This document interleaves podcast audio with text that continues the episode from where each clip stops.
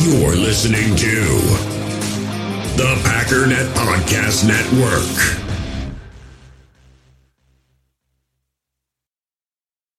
We all have smartphones, and we all know they're pretty amazing, but they also can be amazingly distracting, especially when we're around other people. So, US Cellular wants us to reset our relationship with our phones by putting down our phones for five. That's right, a company that sells phones wants us to put down our phones. And to see what we find, learn more at uscellular.com forward slash built for us. Another day is here, and you're ready for it. What to wear? Check. Breakfast, lunch, and dinner? Check. Planning for what's next and how to save for it? That's where Bank of America can help. For your financial to dos, Bank of America has experts ready to help get you closer to your goals. Get started at one of our local financial centers or 24-7 in our mobile banking app.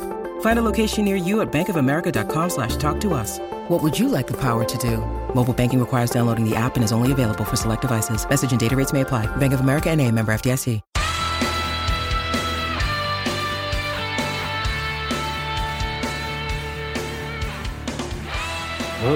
Ladies and gentlemen, welcome once again to the Packernet Podcast. I am your host and resident panelist, as always, Ryan Schlip. Check us out online, packernet.com. Find me on Twitter, pack underscore data. Well, there is plenty, plenty, plenty to uh, to cover. The first thing I wanted to do, though, was um, go through what Brian Gutekunst had to say. We haven't heard from the GM in a while. There's been a lot of questions um, that are more GM related that we just haven't really had the opportunity to throw his way. So um, he took the time to meet with the media, and I want to go through uh, through the press conference. So the uh, first question is pertaining to Jordan Love. The question being, do you need more time? Here's here's the overarching theme that I guess I want to pay attention to, and that is there's there's other things being addressed, but primarily moving forward, are we more committed to Rodgers or Love? Is it more likely that we try to push out Rodgers, or is it more likely that we get rid of Jordan Love? To be more specific. So, anyways, with that in mind, the first question is addressing Jordan Love. Do you need more time? Do you need to see more of Jordan Love to be able to make a decision on what to do with him? Here's what Brian Gutekunst had to say. No, we're really pleased with his progression, you know, and what he's been able to do. I think that um, I think would be really good for him, you know, the growth that you need to go through, seeing things for the first time, making those mistakes that you need to make. Um, but I think from our end of it, we've seen what we need to see. So I find that answer to be odd. Now, maybe he just took the question to mean you know, is he good enough to be here? Yeah, we've seen enough to know that he is, or, or something to that effect, because both Brian later in this very interview, as well as Matt LaFleur, have both said that basically everything we've seen means nothing because until you do it in an actual game, you don't know if it's real. He hasn't really done anything consistently in actual football games so how can you say you've seen enough? So I, I, I take that answer to be slightly I don't I don't think dishonest is the best way to put it, but dismissive of the question maybe. The question is why. And the on, the only two things that come to mind would be number 1, he's trying to dismiss the the uh, notion that the Packers don't like Jordan Love but I think more likely is also trying to dismiss the notion that he needs to play this year. Next question, point blank: Do you want Aaron Rodgers back next year? Well, certainly that's an off season, off uh, season kind of decision, but surely, yeah, we want all our guys back, and um, you know, we made a big commitment to him this off season, and um, so that was obviously you know something that was really important to us. But like we've talked about in, in, in the past, I mean, this is something we'll sit down with him after the season, and it'll be something we do together and, and move forward that way. So, yes, we want him back, but we'll see what he wants to do, right? The follow up then is well, Rodgers mentioned there needs to be mutual interest. It kind of sounds like maybe he thinks you don't really want him or whatever. You know, I, I guess is is there mutual interest on your part? Yeah, I mean, it is mutual, right? I mean, on his part too. So you know, I think, like I said, I mean, he's um, you know what he's been able to do here and play through what he's played through the past six, seven, eight games, whatever it is. I mean, he's a he's a tough son of a gun now, and um, so you know. But again, I think with what he's accomplished here, what he's done for this organization, that is certainly something that we'll sit down together and, and work through as we as we get through the offseason. But those are offseason, you know, questions. So not not very much there, other than to throw it back, right? In other words, Rodgers is implying, well, maybe the the, the team doesn't isn't interested in in Gutekunst, who, as he said, has already thrown everything into the ring to keep Aaron Rodgers and to give him all the power to stay. Kind of throws it back and is like, yeah, it is mutual, isn't it? like it comes down to both of us, but mostly him. The next question Do you regret essentially the decision to give Rodgers the contract and, and that you gave him and to bring him back? Yeah, I don't, I don't think I looked at it as like a fork in the road, like we were going to have to tear it down and rebuild or anything like that. So, but no regrets, no, not not at all. I think um, obviously heading into the season, uh, being the number one seed the last you know two seasons, you know leading into this season, uh, a lot of high hopes, right? You know, we were certainly expected to be competing for a championship, and we are still in it. You know, so um, we were able to you know dig our way back into this thing. Um, we we still had, kind of feel like um, we have the ability to do that. Um, but this season has not gone as we expected. Um, so, but I think back then when we made those decisions, certainly we were looking at, at a different different outcome right now. So that was the first answer he gave that seemed as though he says there's no regret, but the way he answered it was, well, base and in other words, in hindsight, sure, but at the time it was the right decision to make, right? He said, based on the information we were looking at at the time, it made perfect sense. And, and that's technically true, although foresight, foresight is important. The ability to realize that, hey, if this doesn't work out, we're in a lot of trouble. But again, to some, to, some degree, you understand being a 13 win team three years in a row, knocking on the door, is a weird time to start a rebuild. And so, yeah, if your quarterback wants to come back, you you essentially give him a contract that says, let's give you a, a relatively short term contract that says you can leave whenever you want, but it, over the next couple years, as long as you want to stay, you can stay. With the assumption that the wheels probably aren't just going to completely fall off. I mean, I've invested a ton into this defense. The defense should be fine. Rodgers is playing at a high level. Yeah, we're well at, at the time. I don't think we knew we were going to lose Davante, but we we're trying as hard as we can to bring back Davante. We'll see what happens there. But um, the point is the wheels did fall off. And he's saying you know we're still in contention all that stuff but i think he knows it's pretty well over. The the question though is now with the new information that you have what is the best path forward? And it is confusing because i don't know brian gutekunst's answer to that question. I know what his answer was last year. I don't know what it is this year. And again given rodgers contract he doesn't have a ton of options but as I alluded to last night, he kind of paints himself into a little bit of a corner and, and removing a few of those, seemingly remo- removing a few of those more, um, let's say, uh, aggressive options. But it, it, it was interesting the way he answered that question in terms of his desire in, in keeping Rodgers was solely based on the information he had. In other words, if he had known what it was going to be. And I'm sure if he was asked point blank, he would evade the question and say, "Well, no, no, we definitely still would have brought him back." But I don't, I don't know the way the way he answered that that that would be entirely truthful of an answer. Follow up question: What what what did happen? Right, you you had expectations, everything was great. What the heck? Uh, the heck happened here? I think every season's new, right? I mean, every season's different. Um, I think you can't ever really completely count on what you had the season before carrying over to the next season. And I think obviously we had some some moving pieces and different things heading into the season. It's just taken us a little while to gel. But I do think that there's uh, been some really positive signs of late, and uh, we just got to continue to be more consistent. But um, I just think you know it's every season is new. Every team, no matter how talented, has to come together. Um, they have to kind of um, you know go through that early part of the season and find kind of um, their identity a little bit. And I think it's taken us a little while.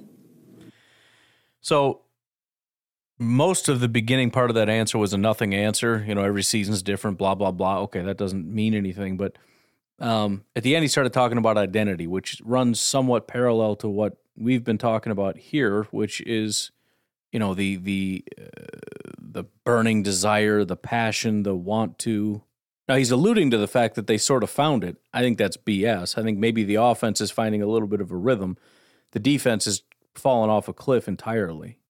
But again, he's the GM. He's going to put a positive spin on a lot of things. But his ultimate answer, whether or not he's implying that they found their identity, um, is that they they weren't able to find their identity as as being the the main issue. And and again, you ask the question, whose responsibility is that? Now, you could say, well, it's the locker room's responsibility, but I'm sorry, you can't fire and rehire an entire new 53 man roster. So try again. Any other thoughts on who else could help direct the identity of the franchise? You're looking at the coaching staff. I'm not saying fire them, but I am saying that they need to reflect on this season and figure something out from that standpoint. And from a GM standpoint, you're you you know because we're talking about the locker room being the main driver of that maybe that does need to be more of a focus i don't know how they could put more of an emphasis on it because um, they put so much work into finding certain types of people but maybe maybe if i were to try to put a little bit on this on the on the plate of Gutekunst who is overly reliant on their personality maybe he's too focused on that midwest nice you know type of personality and, and not as much on the leader um, leadership style person. Maybe that comes with some of the guys that we're not getting. When you when you get the nice guys, you tend to get the more timid people, and, and maybe you got to get sort of the live wire, loudmouth, you know, smashing your head with your helmet type of blood running down your nose type of guys. You know, I don't I don't know. I, I'm just I'm just saying words right now. I don't know. But I, I again, I know you can't just get rid of the entire team. And I also know it's hard to grab one or two guys. I mean, you you can. You certainly can bring in one or two guys to to be that piece. I don't know who that would be right now. You know, once in a while, maybe maybe a Charles Woodson hits the uh, free agency market, and you can pull him in, and it makes a massive difference on the culture of your team. Or uh, you know, again, a, a Za'Darius, and I think that might have been the case, but the team, for whatever reason, turned on Za'Darius. I think once Za'Darius probably turned on the team, and the team then turned on Za'Darius, and then the team lost its the defense in particular lost its its cultural identity, and maybe it just hasn't recovered from that. I I don't know, but um, I, I at the very least, the team has recognized the importance of that, and hopefully will find a way to to work on that, whether that's bringing in rah rah coaches or rah rah players or something. But to have this much talent go down the drain, certainly something dramatic needs to happen. Then he's asked the important question of why do you need to win these games? Um, now, the general feeling is coaches want to win, GMs want to lose, but uh, Brian Gutekunst makes it very clear that it's important that we now, granted, G, the the GM certainly would love as much money as possible, as much uh, draft capital as possible, but um, he also is sort of the head of the team, and he wants a healthy team. And so he kind of explains the thought process behind why it's important to win, whether or not you have slim chances or no chances of winning football or, of getting into the uh, the playoffs. I think it's a culture thing. I think winning is a culture thing, and I think this doesn't. I mean, I don't think we ever roll um, out there on a Sunday or you know, I guess Monday, Thursday, whatever, whatever it is nowadays, um, without the intention of winning. You know, um, this place has a long history. Um, accomplishing that uh, winning this franchise of all time was kind of cool yesterday, um, and rightly so. And um, I just think that's what this place has always been about, and, and at least while I'm here, it's always going to be. So considering culture is sort of the problem with the team, I think that does make some sense. Um, I I I tend to think that may be a, a little bit overstated.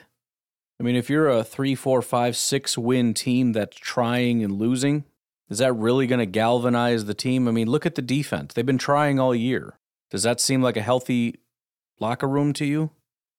In other words, the the dichotomy that's painted, the the picture that's painted between if we try hard, then then everybody's going to be super motivated and excited, and they're going to work hard and they're going to do all these things. And if we don't try, then they're going to fall apart and everything's going to be terrible. And and again, don't try. What does that even mean? Nobody nobody's saying walk into the locker room and tell the players I don't want to win anymore. Nobody's saying that. We're talking about giving increased opportunities to younger players. And, and maybe that'll tick off some of the guys, but it's not going to make the younger players upset, right? So not everybody's going to hate this decision. So I don't think it's as black and white as it's being painted. Because again, we're not first of all, it's it's inaccurate to say giving up on the season. That's what I've said about Jordan Love. You are expected to go out and win. I'm not asking you to lose. What I'm saying is we need for the good of the team, some younger guys to get more snaps. And, and, and if the players on this team are too immature to handle that very obvious reality that, hey, going into next year, we want to make sure that we have a really solid football team. So we want to make sure that the now Jordan Love might be a different situation, but if you're talking about Christian Watson, Romeo Doubs, Samori Toure, uh, Devonte Wyatt, Quay Walker, I mean Quay's already getting a ton, Kingsley, who's already getting a ton, but uh, Zach Tom, whatever, and and Zach Tom would be tough too if you're talking about sitting Bakhtiari because the implication of getting rid of them. But listen, if if you're let's say Jaire Alexander and you know Bakhtiari's all jacked up all the time and, and Rodgers doesn't have very much longer, do you think he doesn't want to see some of the guys that are going to be here when he's here kind of stepping up? You think he wants to see this team take a nosedive when Rodgers leaves or take a nosedive when David Bakhtiari goes out? He wants to win, right? Isn't that the whole point? So we're going to try to make sure that we win as long as we're here. The only guys that are that are only concerned about this year are guys like Aaron Rodgers and David Bakhtiari, guys who are only going to be here for this. You know, Marcedes Lewis. You think Jaire's not going to take that very well? You think Elgton Jenkins is is going to be mad that you know Zach Tom, who's probably going to be playing along with him along that offensive line for a a long period of time into the future, longer than David Bakhtiari? You think he's going to be mad about that? Why would he be mad about that?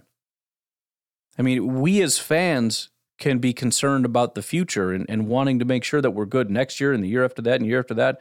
Why is it we think players are, are so immature that they only care about this year? And if, if we don't, you know, keep the veterans who are banged up and injured and, and not playing well, if we don't just force them, and, and that's the other thing, how, does that even account for this year? hobbled Bakhtiari and busted up Aaron Rodgers, who's not playing all that well?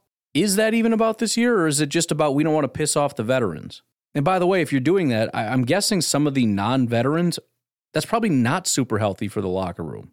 So again, I, I get it to a point, and, and maybe it's it's more healthy for the locker room than than the alternative, but it's certainly not as black and white as it's being painted. I don't buy that for a second.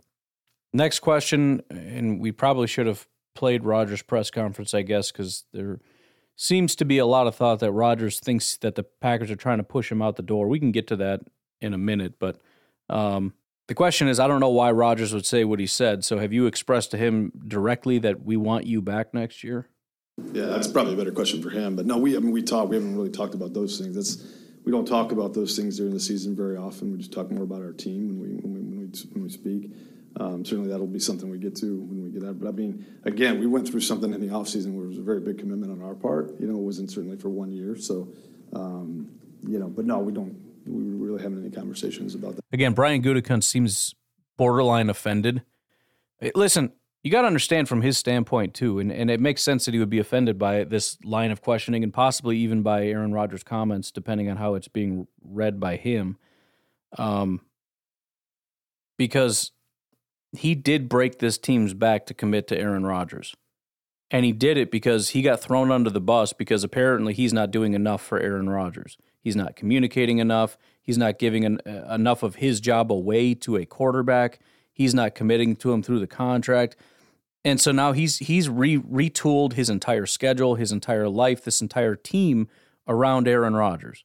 They're having one-on-one meetings. They're they're talking about personnel. He gave him a contract that gives Rodgers basically absolute power. And now he's being questioned about are you not doing enough to commit to Rodgers? I'm sure that's pissing him off a little bit. Then a very good follow-up question to the earlier Jordan Love question. You've seen like a game and three quarters of him. How can you say you've seen enough? Yeah, I just think he's had, you know, I think obviously we've seen him for three years in practice and doing the things that he's doing. I think, you know, there's a stretch here where Aaron's been banged up where he's had a lot of, of um, reps with the ones. I think it was great for him. I think it was just, you know, it was great for us to see, but it was also just really, really good for him and experience, you know, game planning each week. And, um, again, I mean, you know, I think quarterbacks got to get into this league, play a bunch of games before they learn how to win. Um, but I do think we feel very confident that, that Jordan can move the ball, score points, and do the things that we ask of our quarterbacks. So, so that that was. In, there's a follow up here. That's that's. Well, let's just play it. You feel confident at this point with what you've seen that he is a starting level quarterback in the league? Yeah. Now again, those guys got to go out and do it in real games and, and all, and all that. Um, and I think that's important. Um, but all young quarterbacks go through a period of time where no matter what individual success, they, I think it takes them a little bit of time to learn how to win in this league, and that's going to be important for Jordan whenever he gets his opportunity. Um, but that's a big part of it. I mean, it's um, you know, learning learning within the game is uh, very important for that development. So again, it's it's confusing to me because you know my thought prior to Matt LaFleur and Brian Gutekunst's comments was maybe maybe, and this was posed to me by a lot of callers and whatnot. Maybe they already have made a decision on Jordan Love, and so they don't need to play him. All right, fair enough. They have seen a lot of them. Just because we haven't doesn't mean we need an answer. They're the ones that need the answer, and maybe they have their answer. Well, Gutekunst right here, while while saying we've seen enough, essentially said in the midst of that we haven't seen enough. Right? You you you have to play actual games. Now, it is a slightly different answer, saying I believe he has what it takes, but it's still going to take time and further development in games. But he will get there. But I, I don't think you can know that, right? I mean, it's very similar to what I've been saying about Justin Fields. Just because you've seen glimpses of the talent, and I'm sure you've seen a lot of things of him in practice, you don't know that you'll have consistent, sustained success in live football games. He said you got to learn how to win. Well, winning is really all that matters. And if he doesn't learn how to do that, then he won't be the guy. But, you know, through all this, it's, it's, I don't know that there's just a feeling I get with this Jordan Love situation where although he's very complimentary and, and very, you know, yeah, he's he definitely can do it. And and whenever he gets uh, his opportunity, slash wherever he gets his opportunity, and say that, but just something to keep in the back of your mind. We think he'll be just fine. However, we're not even considering playing him. We're not even considering putting him in over Aaron Rodgers. Why? Well, we need to win. Okay, you can't do that with Jordan Love? I understand it's a really, really tough spot that they're in. I'm just trying to read between the lines because some things that I thought made sense, they're they're seemingly having no interest in whatsoever. Here's one of one of the more interesting uh, things that was said because I, I had said, having listened to Aaron Rodgers and Matt LaFleur, once we're eliminated, they're going to shut him down. Right? They're going to shut Rodgers down. There's no doubt in my mind. Um, again, just based on the comments, it sounds like Rodgers is ready to be shut down, but he, he's again he's not going to take himself out.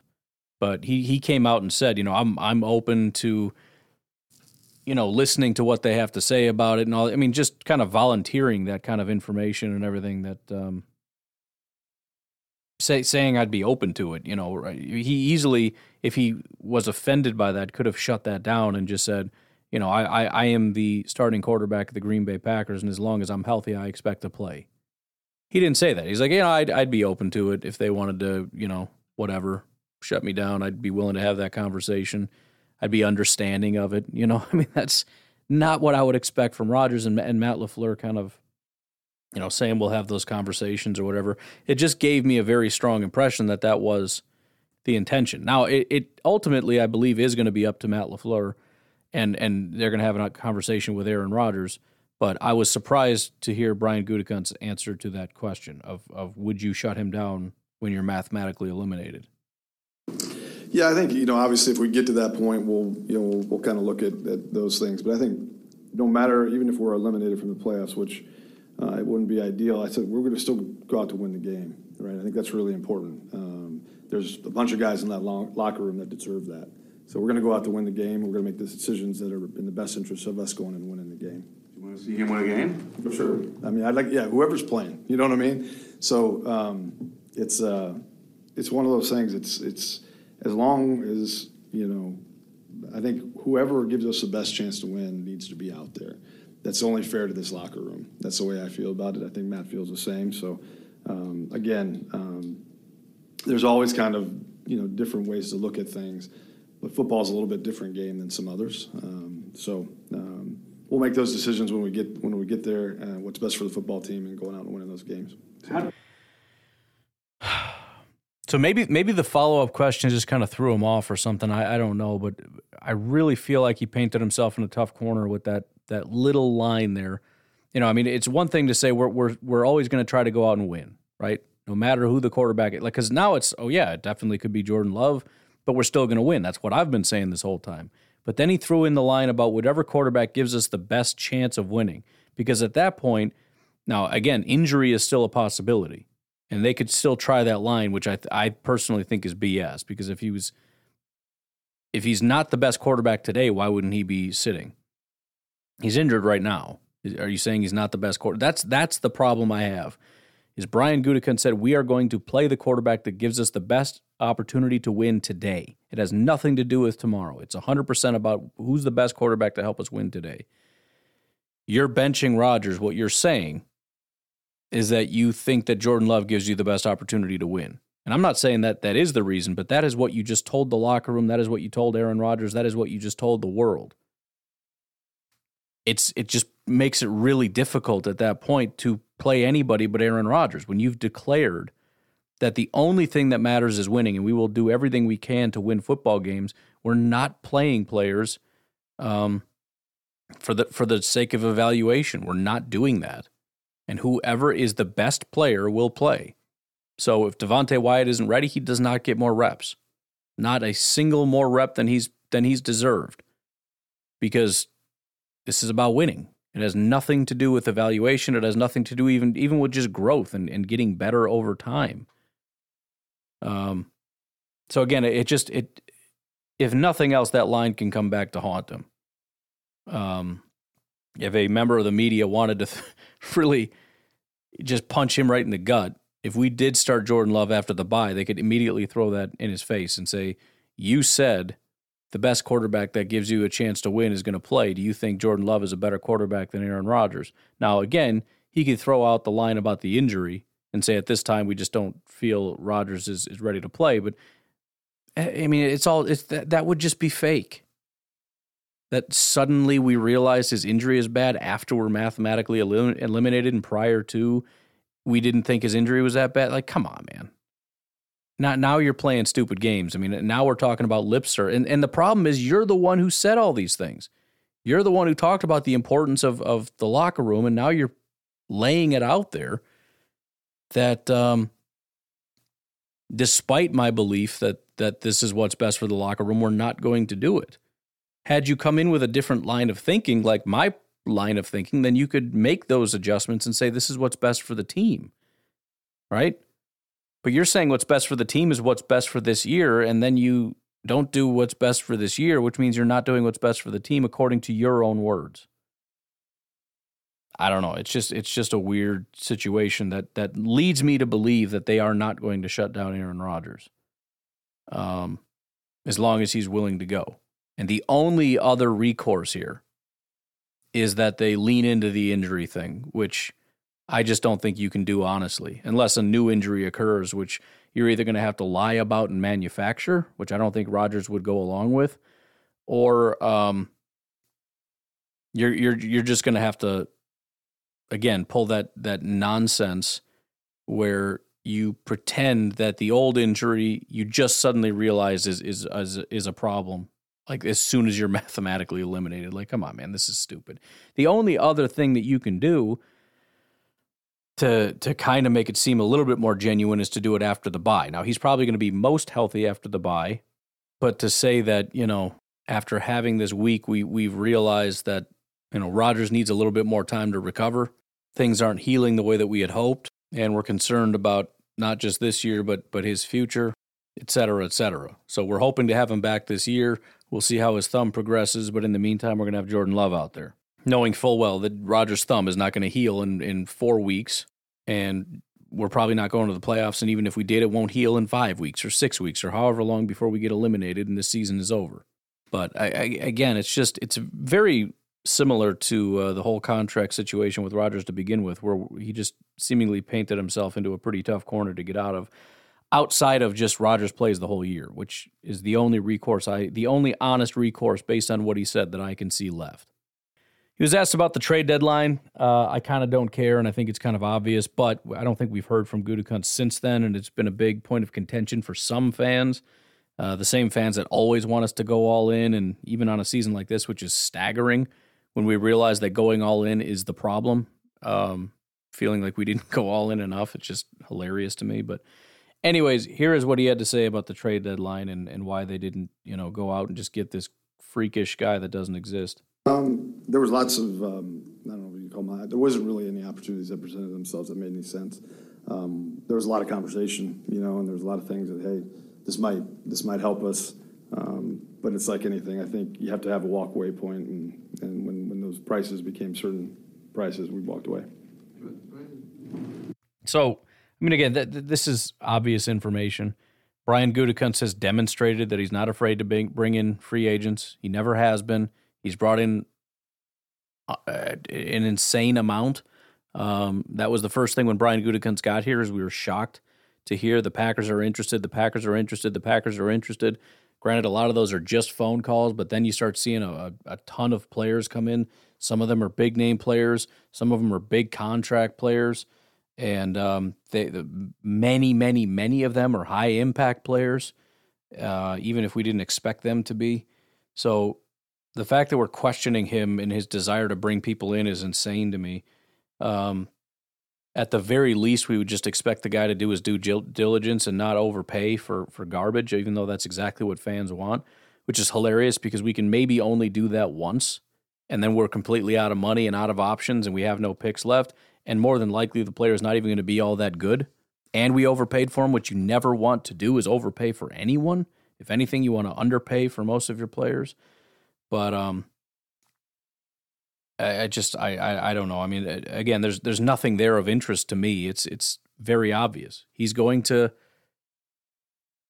you know, I, I again, I almost kind of see it like flipping. You know, I, I I did that for many years. It's it's unbelievable amount of fun. I just it got to the point where it was first of all we ran out of garage space for all the items. Plus, I hated listing and shipping and all the stuff on on eBay. But man, I, buying and selling and everything that was that was I loved going out and doing all that. But the bottom line is it it really doesn't matter what you're buying. The point is buy low, sell high. We have a salary cap. We only have so much money and we have to spread that across 53 guys. The best way to stuff a a locker room full of 53 guys that have more talent than everybody else who's only allowed 53 guys and only allowed the exact same amount of money is to buy low. Buy it for less than what it's worth. If you get it for what it's worth or more than what it's worth, you're losing. That's basic. And the fact that so many people want us to overpay for players is, is insane to me. That is the quickest way for a franchise to go to zero. We have a salary cap.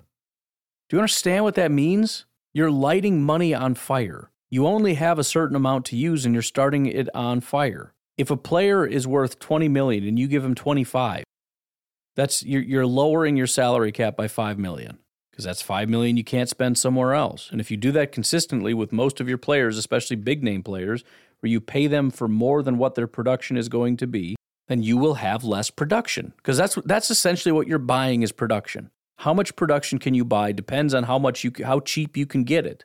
Overpaying means necessarily mathematically, logically that you're going to have less production. This is basic. This is addition and subtraction. This is simplistic stuff. If you believe we should overplay for overpay for players, you're not very smart. Period. You're losing production. Anyways, what happened to the defense is the next question, which again I found a little bit interesting um, because he tries to be very evasive and just not really answer it, but I kind of feel like he gives a little bit of an answer there. You know, I think certainly we've had our struggles as of late. Uh, I thought there were some good things last night, and we got some turnovers, which was important. Um, but um, you know, I think there's a uh, uh, it's never one thing. It's it's always a bunch of different. so he he's got these canned lines just to try to get himself out of uh, things. Hilariously, one of them is it's like anything. The other thing that he says a couple times is it's never just one thing. It seems like when he really doesn't know what to say, he just kind of refers back to these canned lines, and it's you can tell it's just buying him time while the gears are turning on how the heck do I answer this question. different things. And I think, um, yeah, I thought early in the season there were some really strong flashes of three three and outs and different kind of things. We were generating a lot of turnovers early, um, and then we just kind of got into a stretch where you know we weren't playing as well as I think we can. Um, that right there is important. We're not playing as well as we can. He's clearly coming down on the side of we have a lot more talent than what we're seeing being utilized properly on the field. Now, as he says later on, he's not the guy that hires and fires the defensive coordinator. That is 100% on Matt LaFleur. But it's pretty clear, based on what he just said in his assessment, that they're not getting the best out of the talent that they have. But um, again, I I've seen some growth over the past few weeks. Um, Liar. Different areas. It's just uh, the consistency part is, is what's been a little frustrating. Name one thing literally one thing that you've seen growth from. Maybe some of the rookies like Devonte Wyatt, I think we've seen some growth from. Kingsley Enagbare. Who have you seen growth from? Not Savage, not Amos, not Kenny, not Preston, not Devondre, not Quay, I don't think. I mean, not the last few weeks, maybe since week four, he's taken a step and then kind of stayed in that range. Not uh, not Rasul, he's gone backwards. Not Jaire, he's gone backwards. Who have you seen? Name one person. Not Dean, not Jarran Reed.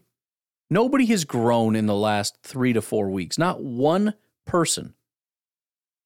I mean, Rudy Ford, uh, maybe he's referring to, but but he hasn't gotten better. It's just we've put somebody else in place of a guy that was like the worst on our defense, in in, in Darnell Savage you know, Keisean, I guess, uh, has stepped in very briefly in the slot. Now that we lost Stokes and Rasul had to go outside, so we put Keisean in there. But are we saying that it's it's the the the growth is getting rid of our our really high end first and and or yeah, two first round picks have been replaced by essentially two undrafted free agents, and that's what made us better. Is that what you're referring to? Because otherwise, I can't think of a single area of growth on this defense. So, yeah, I called him a liar, and I'm going to stand by that. Aside from some some nuanced metrics that maybe he's talking about, like early on we had some three and outs, and I really saw some great things like picks in this game. Like, come on, man. I understand you're just trying to get out of this question, but that's stupid. Um, then he was asked about. I, I, skipped the next question, but the one after that was about Christian Watson. Just kind of what do you think, and is this what you expected from him? Yeah, you got to give that kid a lot of credit because obviously the way the season started, you know, going into camp with the with the surgery, and then you know, kind of have to miss that time, and then just kind of falling behind, and, and because of different injuries and stuff. You know, I think a lot of a lot of guys that would have been it, right? You know, hey, let's get let's get to the next season and see how it goes. But um, I give him a lot of credit for not losing faith and not you know not losing his work ethic, um, because when the opportunities presented themselves, obviously he's uh, he's made the most of them. So. Um, you know, the, I think that the thing I'm most proud about with Christian right now is just I think he really has a desire to be great, and he's, he's not walking around here like he's arrived in any, any way. Um, I think he he truly wants to be the best version of himself that he can be, and um, you know there's still a lot of work out there for him. But I think it's always exciting to see when young players finally get opportunities, them being prepared and um, and ready to make you know contributions. And you've got to give our, our coaching staff a lot of credit there as well because uh, again, um, when those opportunities presented themselves, he was ready and he took advantage of it. And Rome did early in the season as well. So, not a ton there that I can elaborate on, but it's always just good to uh, be able to hear what um, to to be able to hear anything about Christian Watson is is always a good thing. The only thing I, I, I, will say is there is a guy on this team that never gets talked about that maybe should be talked about, you know, we talk about Matt LaFleur, we talk about Adam Stenavich, we talk about Luke Butkus, we talk about Tom Clements. The guy we don't talk about is Jason Vrabel. Jason Vrabel is our wide receiver slash passing game coordinator. And I think it's only fair. I mean, you look at the offensive line last year, we talk about how great Stenavich is. We look at how, how, how big of a step the offensive line is, is already taking this year. And you look at Luke Butkus. You look at the run game and, and you say, well, Adam Stenavich is the, the run game guy you know the the steps of Jordan Love. Uh, Aaron Rodgers has given credit to Tom Clements. We've seen Randall Cobb have the best year of his career since since the last time he was with the Packers, probably. We've seen an injured Christian Watson step in and become a superstar. We've seen Romeo Doubs come out of nowhere and, and essentially become a superstar. We've seen Samori Toure, a seventh round pick, make some serious strides as a receiver. I, I think, you know, as, as much as we can credit Matt LaFleur and, and Stenavich in the scheme, as much as we can credit the players themselves and, and, and Gutekunst for finding the right players, as much as we give, you know, Rodgers credit for, you know, being able to get them acclimated, I do think Jason Vrabel deserves some credit for making sure these guys are ready and up to speed because that that that's that's a major component if nothing else. If you don't know what you're doing, you're not going to be on the field. It's entirely possible that all of this Christian Watson production could be sitting on the bench because he just doesn't understand what to do. Same with Romeo Doubs. He didn't have to be out. I mean, no, that's not entirely true. There were situations where Watson and Doubs had to be out there, but um, I, I, I, I just wanted to put his name out there because we never talk about Jason Vrabel. And and to be honest, I mean he's not just the wide receiver coach; he's the passing game coordinator. It's a pretty it's a pretty big job. And um, you know, again, the the the passing part of this is really starting to open up. Now, I, I do think a lot of that has to do with Lafleur and and Watson really opening up a lot of space and things like that. But um, still, it's working. He deserves the credit. This is running a little bit longer than I expected. We're already 40 minutes in, and we still got a lot of Brian Gutekunst left, so we probably should go ahead and take a break. That's why I didn't tell you what was coming up after Brian Gutekunst, because I knew there was a chance that this would just be the whole show. So we'll take a break. We'll come back and look at that, and maybe something else. In the hobby, it's not easy being a fan of ripping packs or repacks. We get all hyped up thinking we're going to get some high value Jordan Love card, but with zero transparency on available cards and hit rates, it's all just a shot in the dark. Until now, introducing slab packs from arenaclub.com, the only repack that provides real value, a complete view on all possible cards, and clear hit rates for each one. Now, when I buy slab packs on Arena Club, it finally feels like I know what I'm getting. And honestly, the best thing for me and my son is the fact that we're kind of novices into this. When I walk into a card shop with my son and a card says it costs $40, kind of just taking his word for it that that's a good value. So I appreciate the transparency on grading as well as just getting excited about seeing what you could potentially get. Right now, you can get 10% off your first purchase by going to arenaclub.com slash packdaddy. Wow, that's crazy offer. 10% off a $400 slab pack. That's 40 bucks right there. Anyways, that's arenaclub.com slash packdaddy for 10% off your first purchase. We all have smartphones, and we all know they're pretty amazing, but they also can be amazingly distracting, especially when we're around other people. So, US Cellular wants us to reset our relationship with our phones by putting down our phones for five. That's right, a company that sells phones wants us to put down our phones. And to see what we find, learn more at uscellular.com forward slash built for us.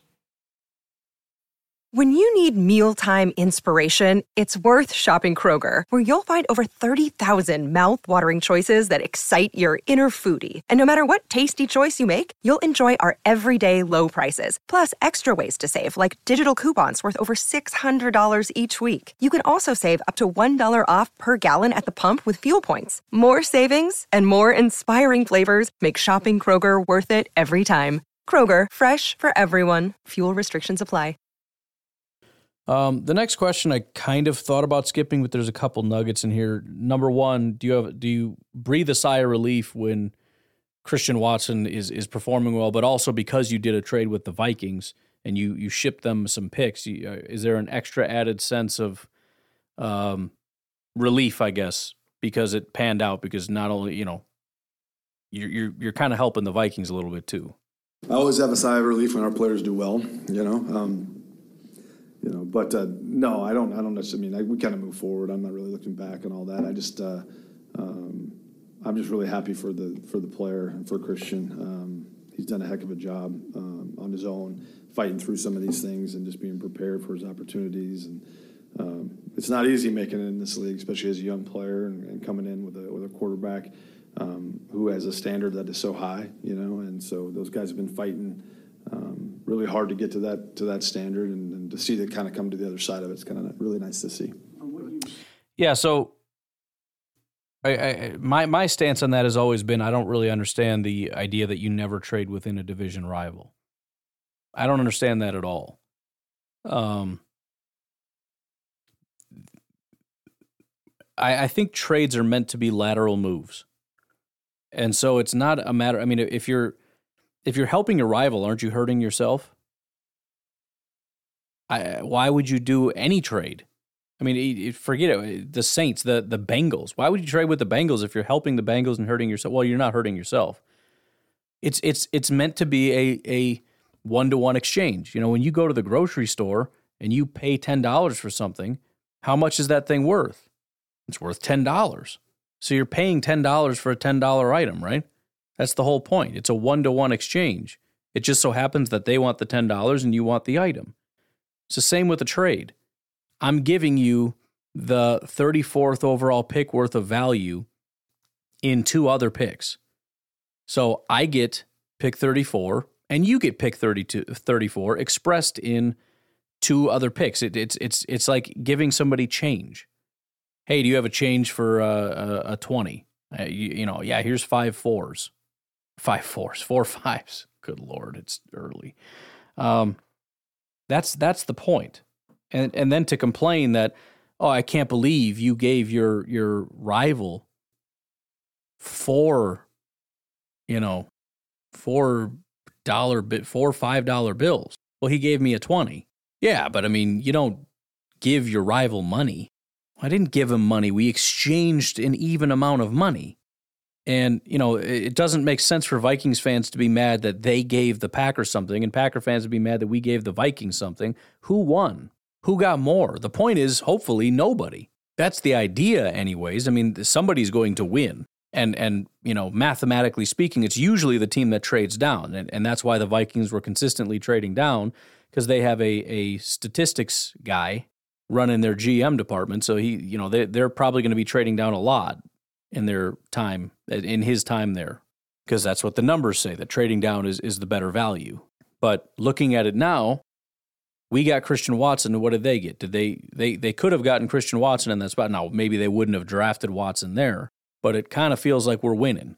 We got Christian Watson. They got Andrew Booth and Ed Ingram, and and I think Andrew Booth is injured right now. Um, but Ed Ingram is one of the worst pass blocking guards in all of football. So yeah, you're probably better off with two second round picks than one second round pick, even an earlier one. But uh, again, that's not really what's in question here. The Packers felt as though moving up was the best option. If the Vikings are willing to do it, then then do it. Why would you not do? Well, I don't want to help them. Help them. You want to be in the spot that they're in. If they're willing to get out of that spot, good, get them out of there. You think it's a good spot and you want to just let them have it because you'd hate them so much? What sense does that make? So I don't know. I just I to to a very small degree I get it, but I uh, overall I don't. If there's something you need to do to help the team and the only one willing to do it is is your rival, then do it. Make them move back.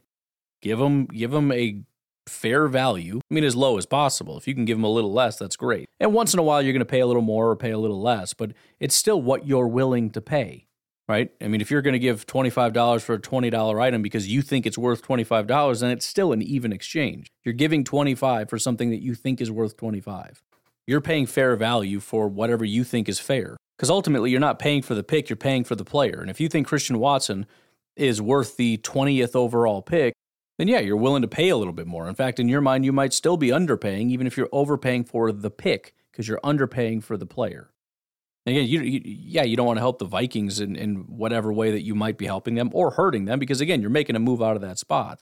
But you also don't want to help anybody. But but you got to trade. You got to do what you got to do. So yeah, I mean, it would definitely suck if the Vikings drafted two superstars and then everyone's going to say that's your fault because you gave them those. But it's also very possible they could have drafted a superstar in that spot and you just kicked them out of it. They could have had Christian Watson. Could you imagine if they had Watson and um, Justin Jefferson, how stupid this would be, and how much we'd be talking about how, how dumb Brian Gutekunst. He didn't trade up in the first round to get any of these guys, Olave or blah blah blah blah blah. He could have traded up in the second round to get George Pickens or to get. Uh, I think we needed to trade up, maybe not, or Christian Watson, and he didn't. Well, he did. We got him, and now it's. Well, I can't believe he traded with the Vikings. Like, you just shut your mouth ever. Anyways, a follow up on Christian Watson. You, you mentioned Matt LaFleur and, and uh, Aaron Rodgers kind of saying, as far as evaluation early in the season, there wasn't a ton there with Christian Watson. Uh, a ton of reason to believe that he would be much early on, and then then a, a switch flipped. You know, Rodgers has constantly been talking about that one play and how it's changed his entire trajectory. Um, you know, with, with everything. Um, But essentially, what is what is your stance on this, Mister Brian Gutekunst?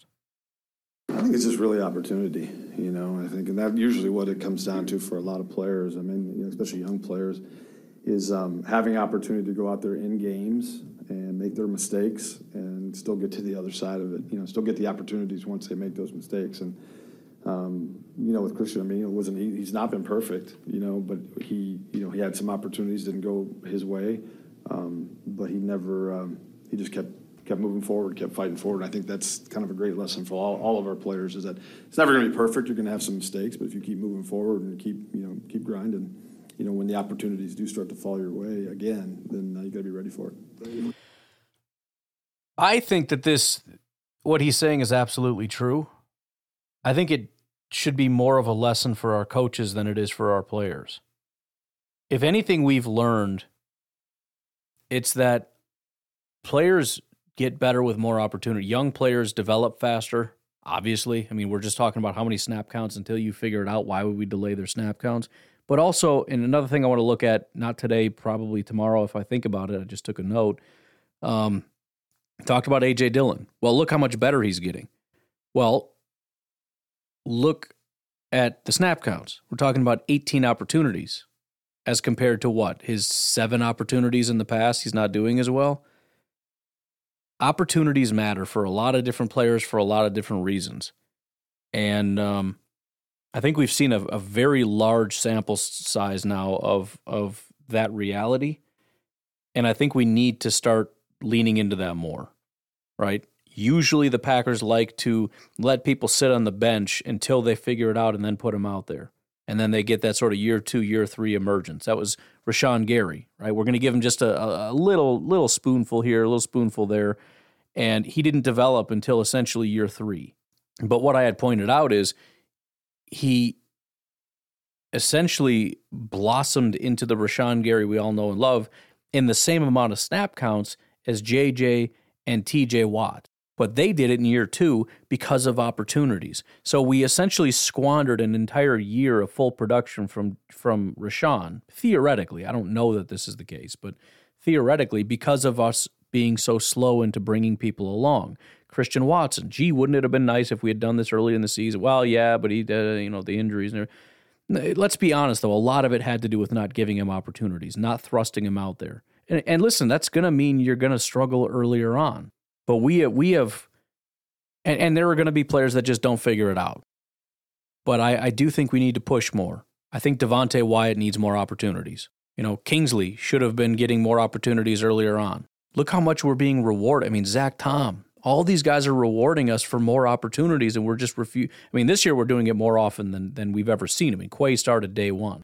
The fact that Romeo and Christian are already at a point where they play a prominent role if they're on the field. The fact that we have a seventh round pick playing, and I know some of that has to do with injuries and lack of players, but um, this needs to be a wake up call for the coaching staff that we can't just hide from these guys all the time and just you know say, well, they, they don't fully understand it, so they can't be out there. BS, they got to be out there. They got to fight through the growing pain. And yeah, that, that's going to make it harder to win on Sunday sometime. But maybe it'll help you win later in the season when it matters.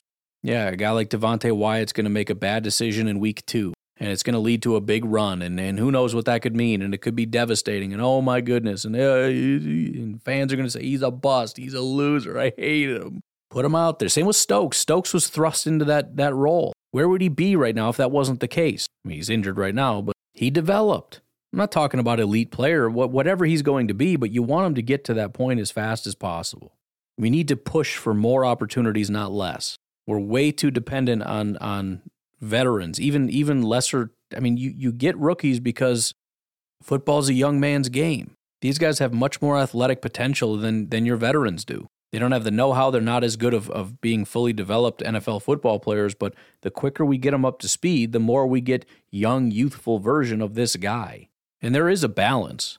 But I just think we're we're too tilted in the in in one direction, and that is you don't play until you demonstrate that you know how to play like perfectly. You know, Dean Lowry will start over Devonte Wyatt for as long as Dean Lowry's here, because Dean Lowry understands the defense inside and out. He's incredibly intelligent. The problem is his athletic potential is very limited. And he he he he does a good job with with a lot of different snaps and a lot of different times, but he also fails a lot. So will a rookie. But it'll just be different. One guy is is an athletic freak that makes plays with his when his potential just shines and everything kind of the stars align. And sometimes he'll he'll not know what he's doing and he'll make a mistake. Well, with Dean, it's he's very rarely going to make a mental mistake, but his athletic limitations are going to cause just as many problems. So what's the difference? But if we can get Devonte Wyatt up to speed mentally, then you've got a great football player. And this again, we've we've kind of squandered this first year. So again, similar to what we had with Rashan, by the time year three rolls around and he's slowly starting to get it, he's only kind of going into year one and a half or year two in terms of his snap counts. Had he been playing an entire year, I mean, if he was playing an entire year, by next year, there's a good chance he'd be ready to go. But because we're really bringing him along slowly, I don't know that next year is going to be enough time. I mean, it's just an example. I don't know. Maybe by this year, I mean, he's already arrived. I don't know.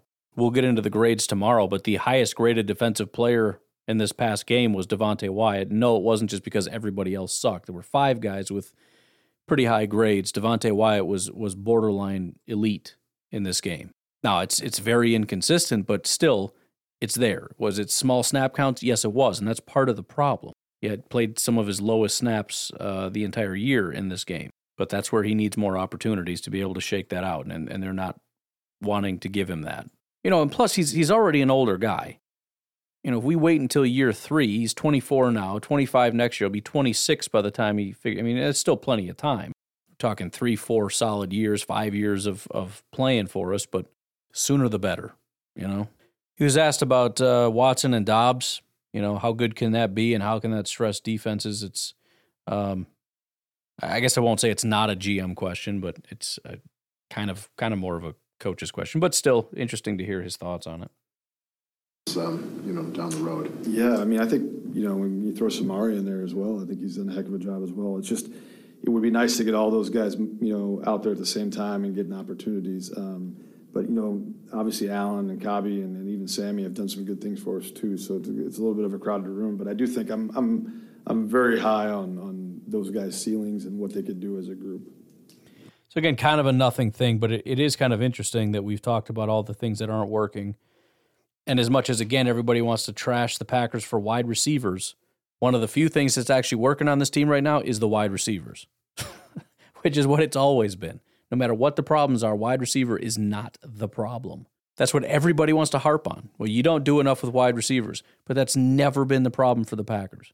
Not to say that it couldn't be improved. Well, you could get a better number two or a better number three or whatever. You don't have the number one wide receiver group, whatever. But very rarely can you go back over the last 30 years and say, man, the wide receiver room is one of the biggest problems. Nonsense. And on that note, the very next question is Did you do enough at wide receiver, essentially, right? You went out and got three wide receivers, but was that enough? Did you want to go get a veteran? Which he did go get a veteran, but we'll just pretend that he didn't, which is a very common thing that we like to do is to pretend that he didn't go out and get a, uh, a free agent wide receiver. And you could say, well, it's not panning out. Okay, well, none of them are. Which free agent wide receiver right now is just cutting it up? Is Julio even playing right now? No idea. He's been out half the year. But, anyways, leave that alone. Um, here is his answer to that question. Well, I think we kind of did that. Obviously, Randall came back, Allen brought back, and Sammy went and got. So what? I think we brought some experience in the room that wasn't in the room prior, right? You know, I mean, it wasn't in the room. We didn't have under contract, right? So we brought those guys back, and um, that was important. Um, we look at, as you guys know, our process is to look at a lot of different things when they when those things become available. And we, we certainly, whether it was in the draft last year, um, through training camp and the trade deadline and all those things, we looked at a lot of different things. And um, you know, you you always weigh the um, how how that's going to affect your club. You know, like if you bring in a player from the outside and um, how that's going to affect the room itself. You know, and, and the opportunities those guys get as well. Um, so we looked at all that, and certainly if, if the right guy was there for the right price, we would have done that, but it just it, uh, never materialized. So, which again is is weird to even say, like. Well, we, we could have brought in somebody, but it didn't materialize. I mean, we could have brought in another player on top of the three veterans we brought back, or or you know, three veterans we brought in. Two of them we we decided to bring back. One of them we brought in new, and then three wide receivers we got in the draft. Yeah, I guess we could have done more but it didn't really materialize. But also, stupid question. The follow up on that, uh, essentially, how do you self scout? You know, how, how do you go back and, and evaluate what you've done? Take thing and think, You know, hindsight's always twenty twenty. I think you never really know um, if you're talking about bringing outside players in, in here. You never know how that they're going to, you know, just because they flourish somewhere else doesn't mean they're going to flourish here. You never. What? Come on now, Gutekunst. If they're a big name player that has had success in the last seven years, obviously they're going to come in here and win us a Super Bowl. That's obvious. This guy's an idiot. really know that. Um, but I assess us that we're five and eight. I mean, you know, that's that's at the end of the day, that's what matters. Um, and um, but yeah, you always study. I think the things that uh, in the past, just to kind of you know, I think that's always important. Uh, but you can't dwell on it too much. You got to keep moving forward. I'm just, I'm just curious because you look at Christian and you look at Romeo, it looks like you picked two really good players, and Samori could be as well. But you never had a situation where rookies had to come in and do what they've had to do right away, right? Like when Davante was a rookie, you already had Jordy and Randall. When Jordy was a rookie, you already had Jennings and Driver. And I'm just mm-hmm. wondering, you know, you get a deal done with with 17 before the 2021 season, and now you've suddenly got the best receiver in football, and you got these young guys who are developing at their pace. And Yeah, but you probably wouldn't have those young guys. You know what I mean? It's easy. To, it's easy to go back and say that. so? No, I, I just I think it, you know it's like So and even the follow up of, oh, you, you don't think so? Like you wouldn't have brought him in? No. And, and a lot of people are giving him a hard time. I'll let him finish the, the answer, but I saw people on Twitter giving him a hard time, like, oh yeah, right. Like you like you didn't need wide receivers if, if Davante. How many years has he not gone out and gotten wide receivers if there wasn't issues with Davante? Right? So yeah, it's entirely possible that they don't go out and get three you know, they, they don't bring back Lazard and Cobb and bring in a, a free agent veteran and go get three uh, rookie wide receivers if there weren't some issues with Davante. Right? And that's obvious. And I also saw somebody else on on Twitter.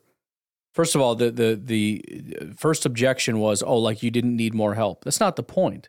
How much help? Maybe he gets one mid-round guy. Maybe it's it's Doubs. Maybe it's not. Maybe he gets uh, depending on how the draft falls and at, at what point you decide to do what changes everything. It's a whole butterfly effect. Maybe you get one mid round guy or uh, you know later second instead of trading up. Do, uh, that's the other thing. Would you trade up in the second to get a wide receiver, or would you just stay where you are and get somebody? And and then who would that be? Khalil Shakir or something? I, I don't remember where he went, but you know how would that have changed things? And then somebody else said, "Well, I thought you always drafted based on on uh, best player available, not need." Doesn't it sound like you're you're drafting based based on need?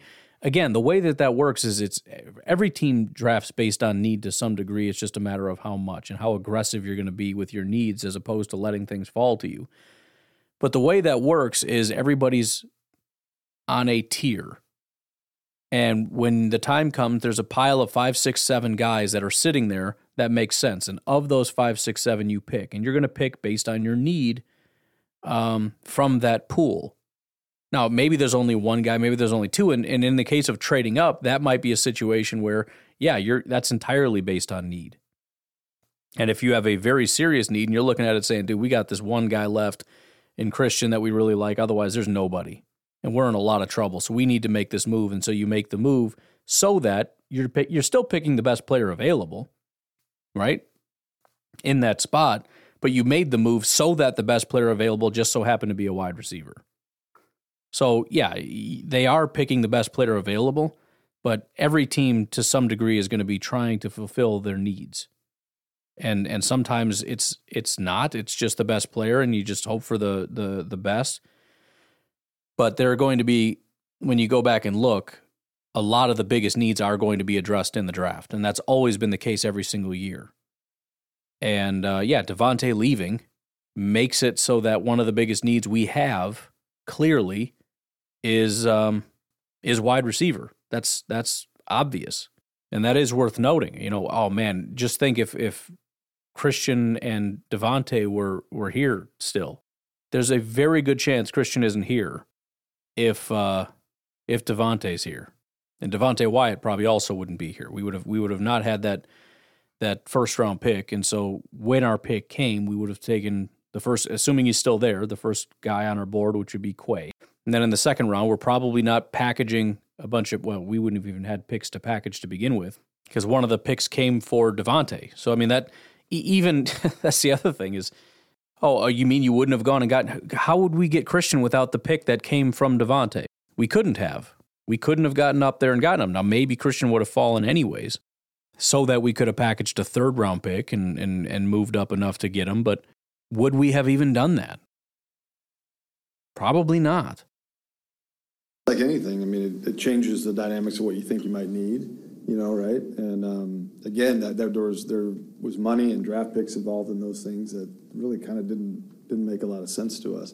Um, he's a great Davante's a great player, and um, you know, certainly keeping him around was a priority for us. But once we realized that's not what he wanted, and we weren't going to be able to get a deal done, it was really just a matter of we could franchise him, and, and there was then then it became you know a whole different uh, set of decisions we weren't going to be able to do. So.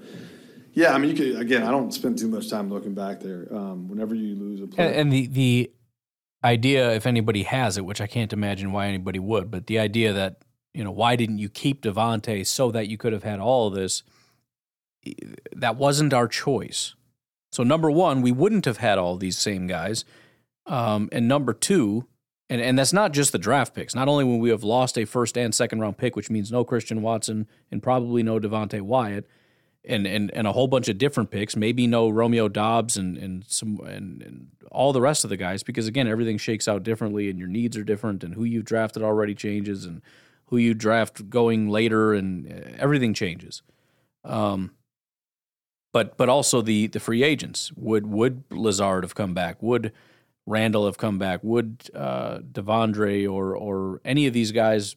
Who knows? Because we don't have any money anymore. Um, but yeah, be, beyond that, it just I don't know. It's it's it's such a, a silly thing to just assume. Well, if if Davante was here, everything would be the same, and then look how good you'd be. And by the way, we wouldn't be good because the problem is the defense. It's not the offense. It's not the passing game. It's not the receivers. It's it's it's to to a lot of degree. It's not even the quarterback, even though he's taken a step back. The issue is the defense right now. That's why we're losing. That's why, or you know, we didn't lose last week, but going forward, if we lose, more than likely it's not going to be an inability to run. It's not going to be an inability to pass. It's it's our defense's inability to do anything. The, uh, the caliber of, of Tay, you know, it's going you're going to have to overcome it. I mean, you're going to have to like do different things to overcome it. And I think we struggled out of the gate to do that. But um, but at the same time, I think uh, you know that room particularly looks pretty bright moving forward. Right, it does. So let's stop squabbling over wide receiver, especially over a guy that left of his own volition was his decision to leave. We didn't push him out the door. They they tried to overpay him and he wouldn't stay, which is probably a good thing because it would have just been another contract that we can't afford on a team that just is still going to zero. We may have won a few of these games. It's entirely possible, but but this defense is so bad. It doesn't matter. Next question, which is a very good question because although he's not going to answer it, I still want to hear his answer. If a team calls you and says, "I want Jordan Love," what do you think? Those are hypotheticals, and we'll, we'll kind of see where we are at that point. You know, I mean, you know, who knows? I mean, um, we're really excited about Jordan. You know, and what he, where he's going, where he's developing. Um, like I said, we'll get to the offseason. We'll work all through that. Now, again, I, I you don't want to read too much into it because he's essentially just laying down a rule that we're not going to get into hypothetical situations and we're going to leave it alone. However, I'm willing to bet there are certain people on this team that if you were asked that question, the answer would just be flat out no, right? If uh, if a team called and said they wanted to trade for Jaire Alexander, if a team called and said they want Christian Watson, if a team called and said they wanted Romeo Doubs or they wanted uh, you know Quay Walker or Eric Stokes or I don't think you'd say, you know, that's hypothetical. We'll we'll see where we're at at that point. The answer would be no. The answer would be no. So I mean, it, it, it, in a sense, it's an honest answer in that, yeah, we have to figure out what we want to do with the quarterbacks. We're not sure. And I, I do think trading Jordan Love is on the table. And I think the reason it's on the table is because we need an answer from Aaron Rodgers. And depending on what that answer is, maybe Jordan Love just isn't going to work out.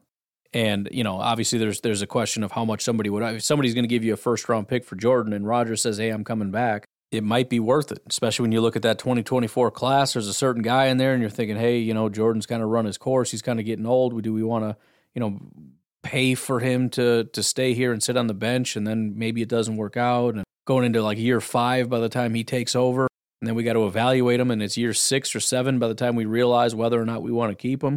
Again, I don't think we'd get a first round pick, but but yeah, I'm just saying hypothetically, if that happened, part of the reason why Gutekunst said, "Well, we, you know, we got to see. It's all hypothetical. What what what are the details?" You know, if we have another bad season, we end up getting a, a top ten pick, plus we have another first round pick from a from a team that's probably pretty bad that needs a quarterback, and their quarterback is Jordan Love, who's probably not going to you know necessarily win him a bunch of games, especially in his first year. You get another high pick, maybe you go up and get that guy.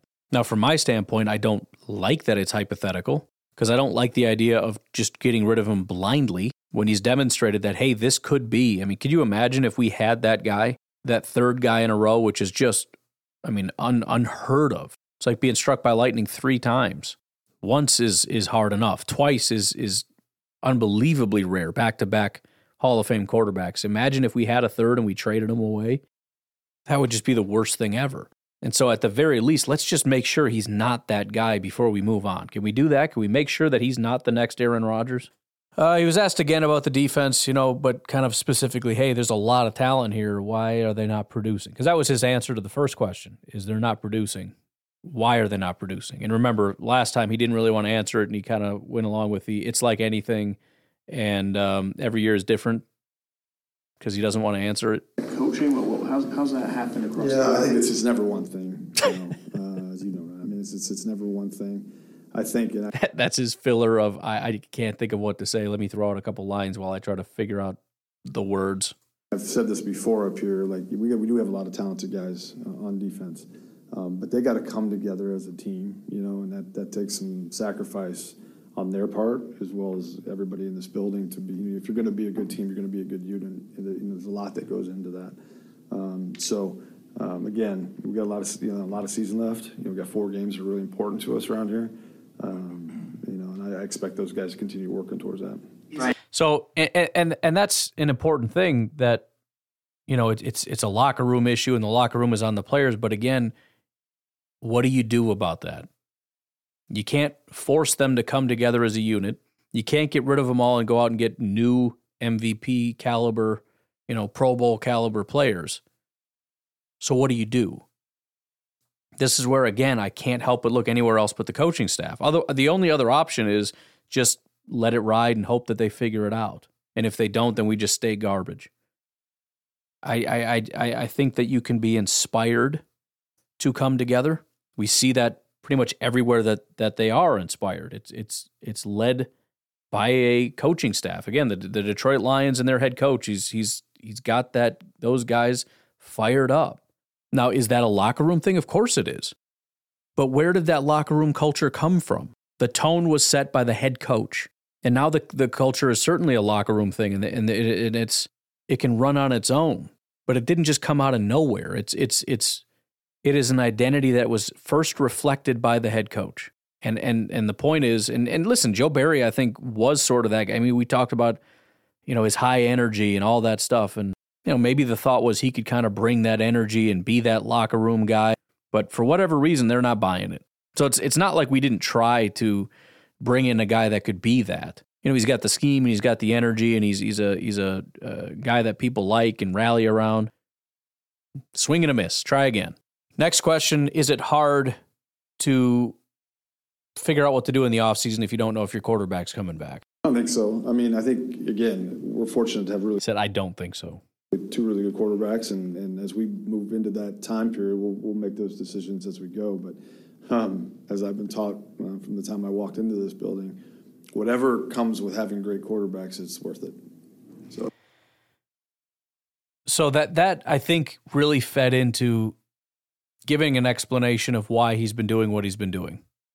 He was brought up with the idea that whatever it takes to get a good quarterback in the building is worth it.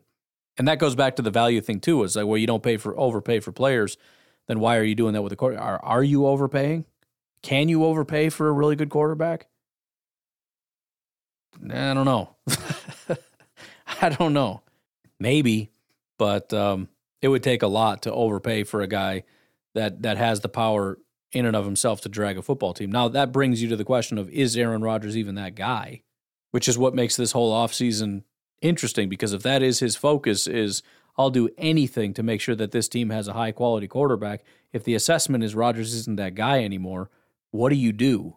I mean, there isn't somebody immediately in front of your face, but I also would be shocked that a guy with that mentality, unless you believe Rodgers is still that guy. But if, if you're unsure of that, uh, it would be staggering to me to, to let Jordan Love walk out the door. So I, I don't know. I mean, he, he's, he dropped that line as if to imply that we'll do anything we can to keep Rodgers here because he is that guy. But again, he's also made comments about, you know, everything he did in terms of his decisions for this year were based on information he had prior, and certainly things are different now. So I don't know if that was just a, a, a line to drop because it felt appropriate and it was certainly complimentary of Aaron Rodgers, or if that really is still his thought process of we'll we'll do anything we can to keep Rodgers here because he is that dude. And if that means, you know, making further commitments and, and dumping Jordan Love because he, Rodgers says he wants to play, then you know we don't need Love around here. Then so be it. I don't know.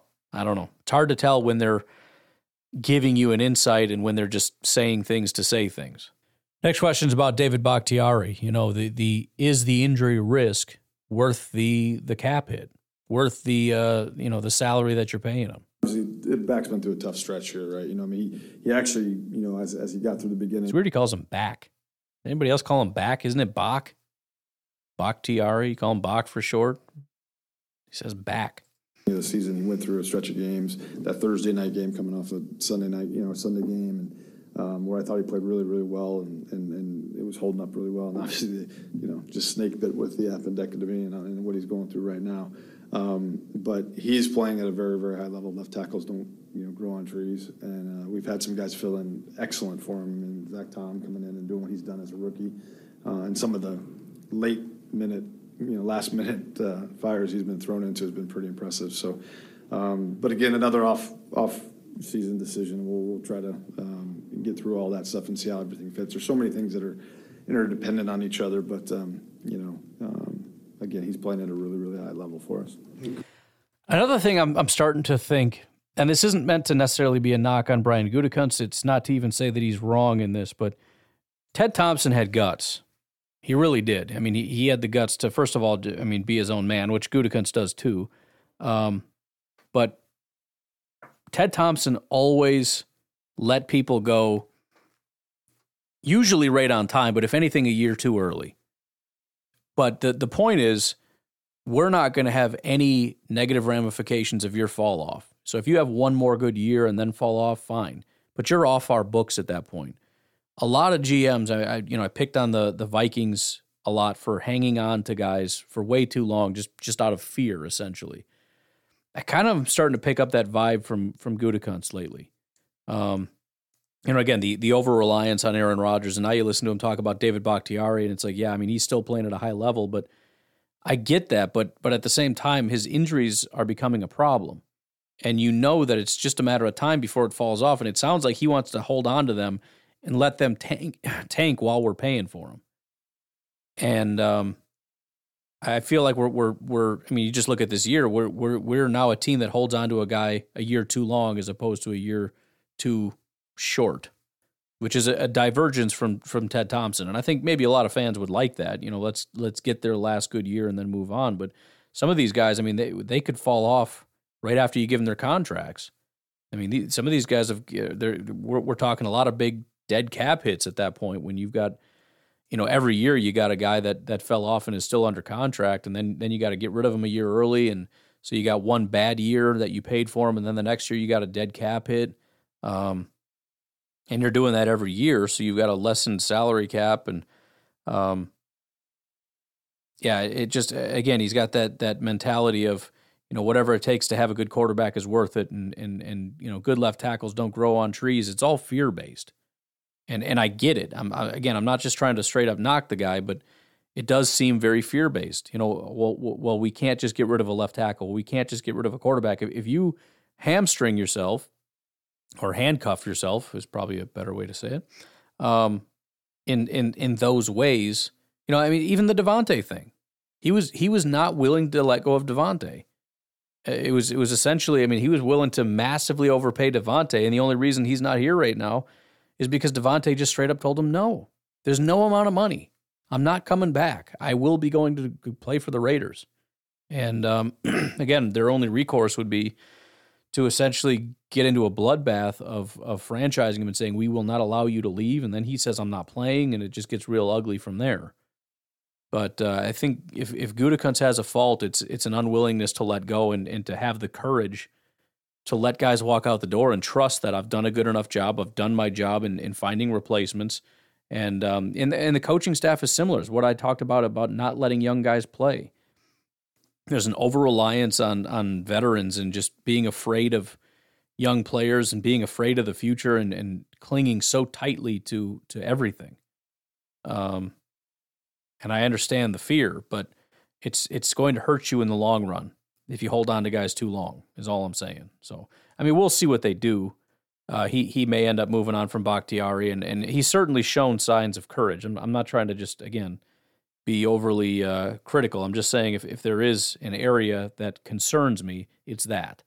It's that he seems unwilling to to kind of let go of certain players because of these these adages or whatever that he has about left tackles don't grow on trees and whatever it takes to to keep a good quarterback, you do it. And it's like we're we're we're we're giving up everything we have to to cling to everything we have. I mean, even Aaron Jones. And again, it was, a, it was it's great to have him, but we're we're breaking all kinds of rules, including you don't pay running backs. And I just feel like uh, eventually that stuff's going to catch up to us. I mean, right now it maybe already has. We have a ton of really big, ugly contracts that we're locked into, and we're not a winning team, and there's nothing we can do about it. So it it kind of already has caught up to us, I think. And then uh, a very important clarification here. Um, does Matt have 100% control of the coaching staff, or do you guys have input on that? That is, you know, Gutekunst, Russ Ball, Mark Murphy.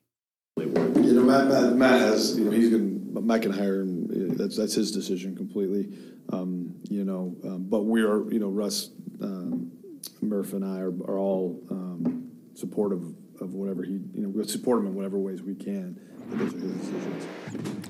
So that's the end of it. Um, so in terms of input and, and helping the the the the hiring process and the searching and and you know helping with with those kinds of things, they will do that. But but you know this is on Matt Lafleur and and the concern then is you know we had talked about maybe needing to get to the point where somebody steps in and, and makes the decision for Matt, and I appreciate to some degree the fact that they do kind of do a hands off thing like that's his role this is my role you don't tell me what to do i don't tell you what to do kind of thing.